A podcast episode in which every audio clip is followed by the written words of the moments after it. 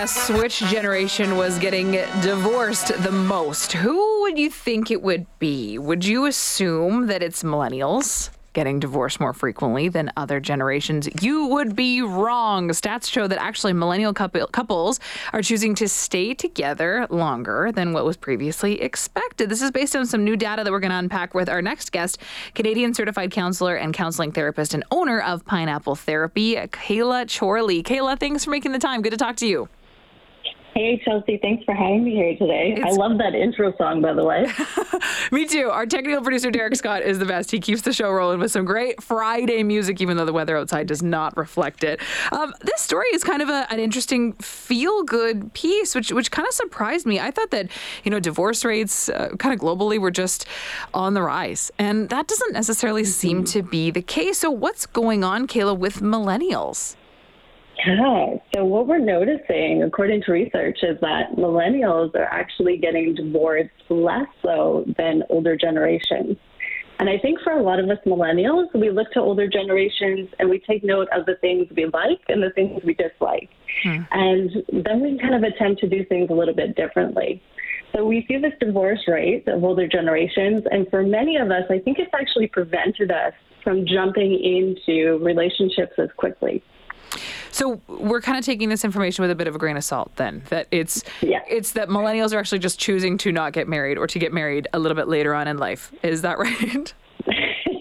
Yeah, you're right. So data right now shows us that um, our divorce rate is lower than older generations. But the fact is, for a lot of us millennials, we haven't reached those stages quite yet to see what data will show later on. Hmm. However, what we do know is that because millennials are getting married older, we are kind of slowing down the relationship process, which means we kind of have time to cohabitate prior to marriage. We have time to work on some of the kinks in our relationships, like communication, role expectations, and even things like finances, which we know is often a major source of conflict. Well, um, look, I mean, we just opened the show having a conversation about rising costs pushing younger Canadians, and millennials would fall into that category to really delay major mm-hmm. di- life decisions, like in this case, getting married. So, is it is it also mm-hmm. just sort of a, a shift in priorities, Kayla? Because I, I wonder if it's people saying, "Look, I want to have the the most of my of my ducks in a row before I decide that I'm going to to settle down with one partner. I want to get my career in line. I want to get some traveling done. I want to be able to maybe purchase a home." Is it just just that people are, are thinking that there are different things to push forward first than marriage? Yeah. Yeah, that's absolutely one factor for sure. And we're seeing this as women too. A lot of women are pursuing careers and things that maybe wasn't something that they did in the past, right? So we're slowing even down the pursuit of a family. Um, so for a lot of us, it's like we want to complete post secondary, we want to travel, we want to have our careers and finances in a row before we really pursue marriage. Hmm. I wonder if the pandemic, which I know none of us want to think about, plays into this at all. if people were just unable to get married or even maybe unable to get divorced during COVID, if that's mm. maybe kind of fudged the numbers a little bit to tell us maybe a bit of a of a misleading statistic. it definitely could play a role. We also know that divorce in itself is a very expensive process. And so, if we're thinking of money and finances too, to be divorced, that also does require a lot of financial support, right? Um, but the interesting thing I think here, Chelsea, is also millennials are taking the time to do the self work required to be good partners. Um, and, you know, I was watching the new season of Love is Blind, and one of the hosts asked one of the contestants, What's the first question you'd ask a potential partner? And they said, You know, I'd ask my potential partner, Have you ever been to therapy? So I think this tells us, too, that we value different things in partners than we did previously. For a lot of relationships previously, it was about stability. Now we see relationships more as a high risk than we than we used to. And so I think we're looking for potential partners that are willing to do that work first to be a good partner. Is it making people overall more choosy um, about settling down? Are we seeing are we seeing less common law relationships or lo- less long term relationships? How does that play into this?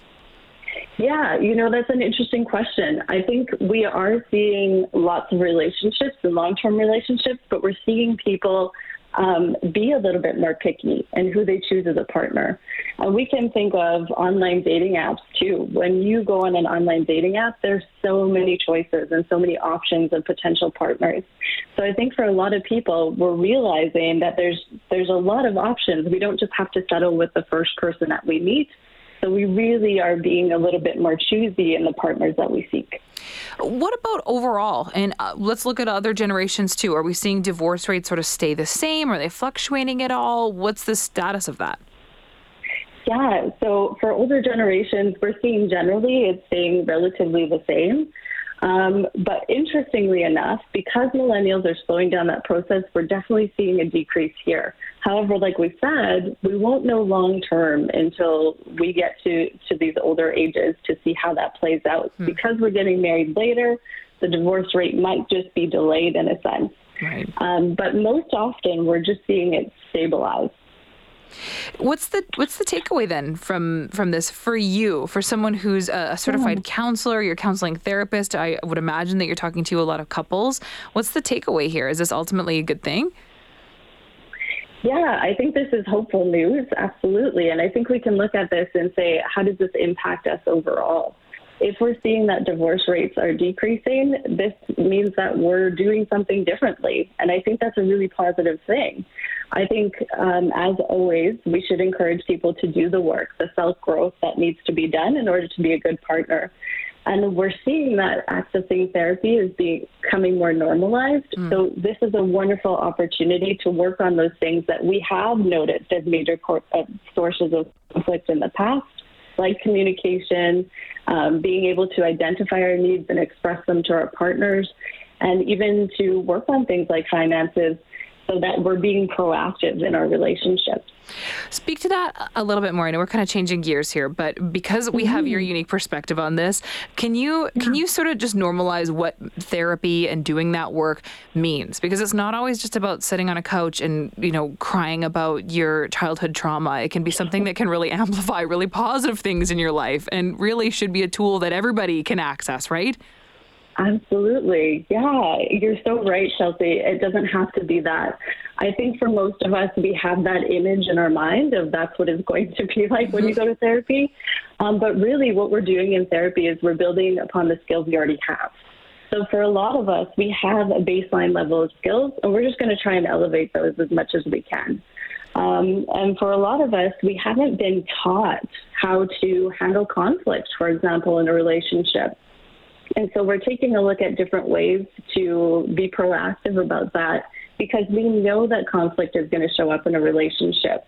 So if we can expect it and then know how to approach it when it comes up, we're already doing so much more than than just reacting in that moment. Well said, and glad to have you on the show to get the opportunity to say it. Kayla, thank you for making the time. Of course. Thanks for having me. Of course.